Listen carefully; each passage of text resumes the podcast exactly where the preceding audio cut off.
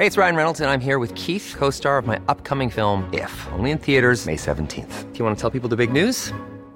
All right, I'll do it. Sign up now and you'll get unlimited for $15 a month in six months of Paramount Plus Essential Plan on us. Mintmobile.com slash switch. Upfront payment of $45 equivalent to $15 per month. Unlimited over 40 gigabytes per month. Face lower speeds. Videos at 480p. Active Mint customers by 531.24 get six months of Paramount Plus Essential Plan. Auto renews after six months. Offer ends May 31st, 2024. Separate Paramount Plus registration required. Terms and conditions apply if rated PG. Hiring for your small business? If you're not looking for professionals on LinkedIn, you're looking in the wrong place. That's like looking for your car keys in a fish tank. LinkedIn helps you hire professionals you can't find anywhere else, even those who aren't actively searching for a new job but might be open to the perfect role. In a given month, over 70% of LinkedIn users don't even visit other leading job sites. So start looking in the right place. With LinkedIn, you can hire professionals like a professional. Post your free job on linkedin.com slash people today.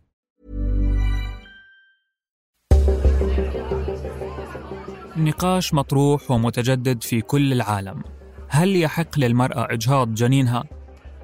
لا هذا قتل للنفس البشرية هذا حرمان إنسان من احتمالية الحياة يعني هو أنتوا اللي بتحملوا فيه تسع شهور ولا إحنا؟ رأيك مع احترامي بمثل منظومة متسلطة بتقرر عني وعن جسدي بدون ما تستشيرني. بس الجنين يا أختي إنسان منفصل عنك. قدر الله إنه الأنثى اللي تحمل فيه في جسدها مش الذكر.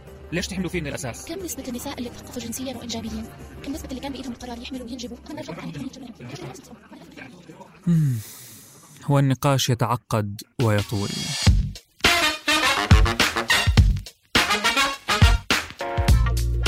هذا بودكاست المستجد الموسم الثالث. أنا محمود الخواجة. في هذا الموسم رح نحكي عن مواضيع متنوعة. سمعناها بالأخبار وحابين نعرف عنها أكثر Resulta aprobado con 38 في أواخر 2020 بعد 12 ساعة من النقاش صوت مجلس الشيوخ الأرجنتيني بالأكثرية على إعطاء المرأة حق الإجهاض حتى الأسبوع الرابع عشر من الحمل يعني تقريبا للشهر الثالث. كان يوم تاريخي بعد نضال نسوي مجتمعي في الأرجنتين بدأ في عقد الثمانينات من القرن الماضي.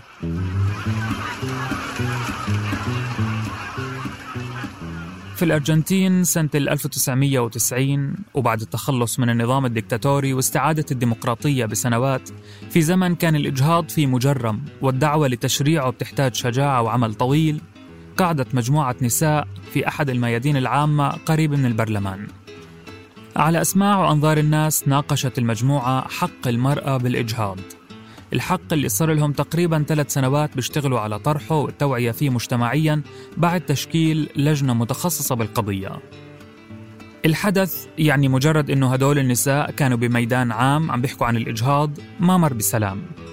المشاركات في النقاش تعرضت للمضايقات لأنه بالوقت اللي كانوا بيحكوا إحنا بندافع عن حق المرأة بأي قرار متعلق بجسدها كان المعارضين للإجهاض بيحكوا إنه الموضوع مش متعلق بجسد المرأة فقط وإنما بجنين في بطنها وبحقه في الحياة.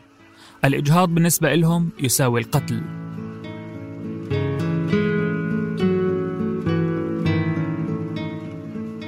المدافعات عن الحق في الإجهاض قررت تحشد أكثر لخدمة القضية. تحالفت مع ناشطات من أنحاء أمريكا اللاتينية والكاريبي وفي نفس السنة صدرت وثيقة موقعة من 200 ناشطة بتأكد على مطالبهم بضمان الحق بالإجهاض الآمن ووسائل منع الحمل. الشعار اللي حملوه كان وسائل منع الحمل لوقف الإجهاض وإجهاض قانوني لوقف الموت. الشعار نفسه اللي هتفوا فيه وغنوه لسنين وسنين.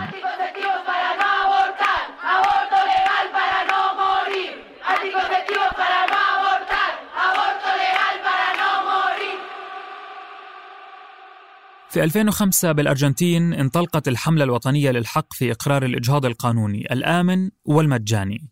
طلعت المتظاهرات والمتظاهرين في الشوارع للمطالبة بهذا الحق واختاروا الوشاح الأخضر كرمز لنضالهم.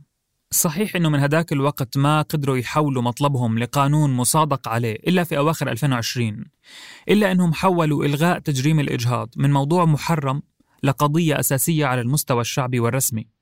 في أذار مارس شهر المرأة سنة 2018 بعد تقديم قانون إلغاء تجريم الإجهاض للبرلمان طلعت مليون متظاهرة ومتظاهر في أنحاء الأرجنتين خصوصا في قلب العاصمة بوينوس آيرس للمطالبة بإقرار القانون إضافة لمطالب أخرى منها وقف عنف الشرطة ووقف التمييز والعنصرية ضد الأقليات. وهذا ببين لأي مدى صار تشريع الإجهاض قضية ذات أولوية إلى جانب القضايا السياسية والوطنية المحورية.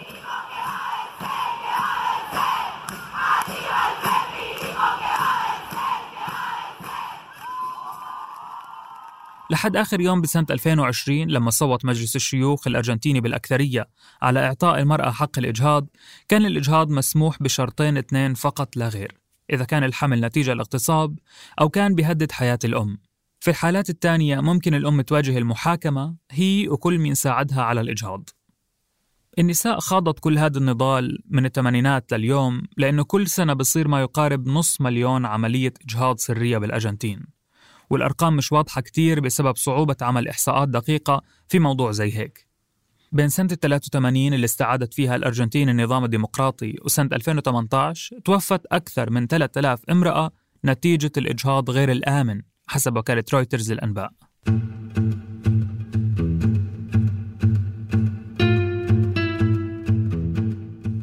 طوال السنين الماضية مؤيدات ومؤيدي الإجهاض كانوا بواجهوا عدة أمور.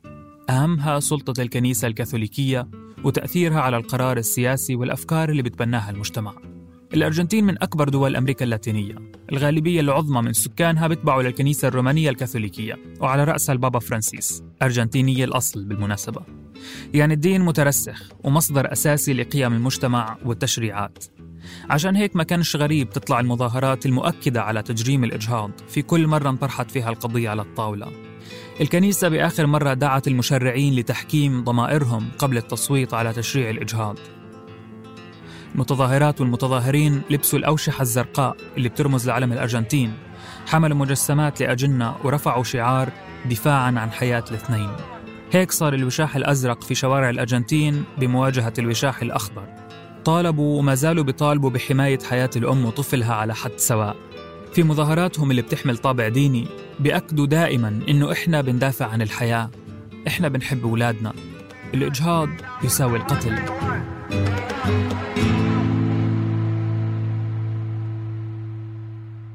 بالمقابل دائما كان مبدأ المدافعات والمدافعين عن الحق بالإجهاض. هو إنه في آلاف النساء اللي بتموت بسبب الإجهاض السري غير الآمن. الأمومة الإجبارية شكل من أشكال استعباد المرأة.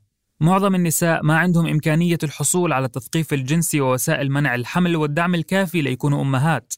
خصمهم دائما كان النخب السياسية والدينية اللي بتفرض على المرأة وجسدها قيود وتشريعات ما بتشارك فيها. وزي أمريكا اللاتينية هذا الصراع كان وكائن وسيكون في معظم بلدان العالم.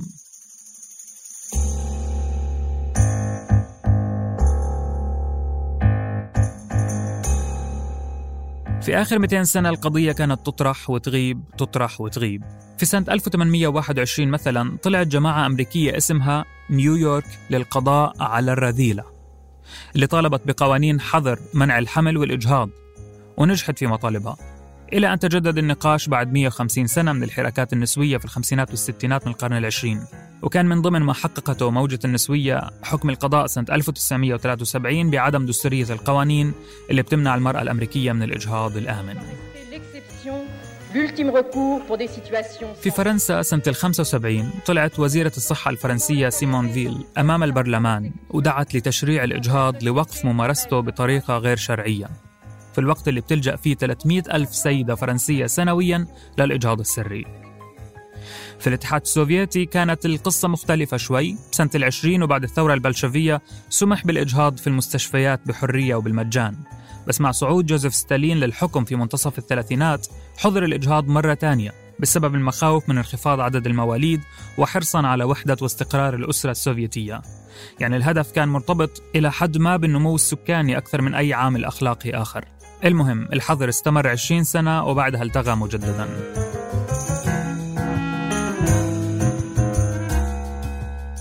هاي الإجراءات رغم حصولها في وقت مبكر ببعض الدول إلا أنها تأخرت كتير في دول أوروبية تانية. في 2009 تشرع الإجهاض في إسبانيا بعد ما كان ممنوع إلا في حالات معينة.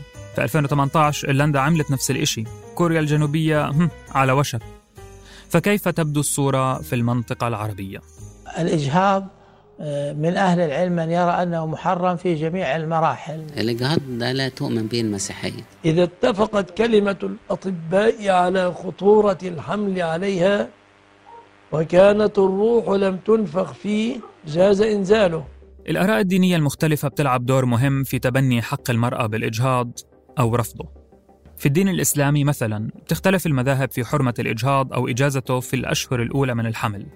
البعض أفتى بجوازه في أول 40 يوم أو قبل نفخ الروح حسب الاصطلاح في الفقه الإسلامي إذا كان على الأم مشقة في الحمل وتربية الأطفال. مذاهب أخرى قالت ممكن إجهاض الجنين قبل مرور 120 يوم على الحمل في حالات محددة بتتعلق بصحة الأم وسلامتها وبالإضافة للعامل الديني في عوامل أخرى اقتصادية وأخلاقية واجتماعية اللي بتحكم وبتفرض نفسها بهاي القضية. من سنة 73 لحد اليوم تونس كانت الدولة العربية الوحيدة اللي سمحت لأي امرأة راشدة بإجهاض الحمل غير المرغوب فيه سواء كانت متزوجة أو عزباء ومن دون الحاجة إلى موافقة أي شخص. ولكن مع الحرص على توفير الضمانات الكافية لحماية صحتها في المؤسسات الطبية المرخصة على شرط تكون في الأشهر الثلاثة الأولى من الحمل. في دول عربية أخرى القيود أكبر. الإجهاض مجرم بشكل عام مع استثناءات متعلقة بصحة الأم وفي حالة الاغتصاب وإلى آخره. عمليات الإجهاض غير القانونية بتصير في عيادات سرية غير مرخصة بدون معايير سلامة مضمونة. بالتالي بتكون احتمالية الخطر على حياة النساء أكبر. حول العالم وكل سنة بتم إجراء 25 مليون عملية إجهاض غير مأمونة حسب تعبير منظمة الصحة العالمية. في البلدان اللي بتحظر الإجهاض ومنها دول منطقتنا العربية من بين كل أربع عمليات إجهاض في عملية واحدة غير مأمونة يعني بدون رعاية طبية كافية وغالبا بالعيادات السرية. بينما في الدول اللي شرعت الإجهاض ووضعت له معايير صحية بنشوف إنه من كل عشر عمليات عندنا تسع عمليات بتم إجراءها بأمان تام. وبينما يستمر الجدل بين المؤيدين لحق المرأة بالاختيار والقرار والمدافعين عن حق الأجنة بالحياة تموت آلاف السيدات والفتيات حول العالم سنوياً.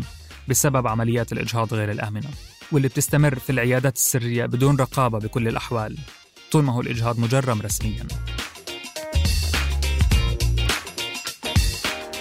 هاي الحلقة كانت الأولى من المستجد بموسمه الثالث. بودكاست المستجد من إنتاج صوت. كنت معكم محمود الخواجة من الكتابة والتقديم روان نخلة من البحث لما رباح من التحرير تيسير قباني من المونتاج الصوتي. ما تنسوا تشتركوا بقنوات المستجد محل ما بتسمعوا بودكاست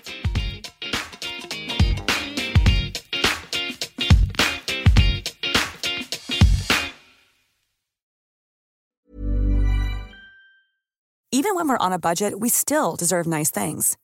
Quince is a place to scoop up stunning high-end goods for 50 to 80% less than similar brands. They have buttery soft cashmere sweaters starting at $50, luxurious Italian leather bags, and so much more. Plus, Quince only works with factories that use safe, ethical, and responsible manufacturing. Get the high-end goods you'll love without the high price tag with Quince. Go to quince.com/style for free shipping and 365-day returns.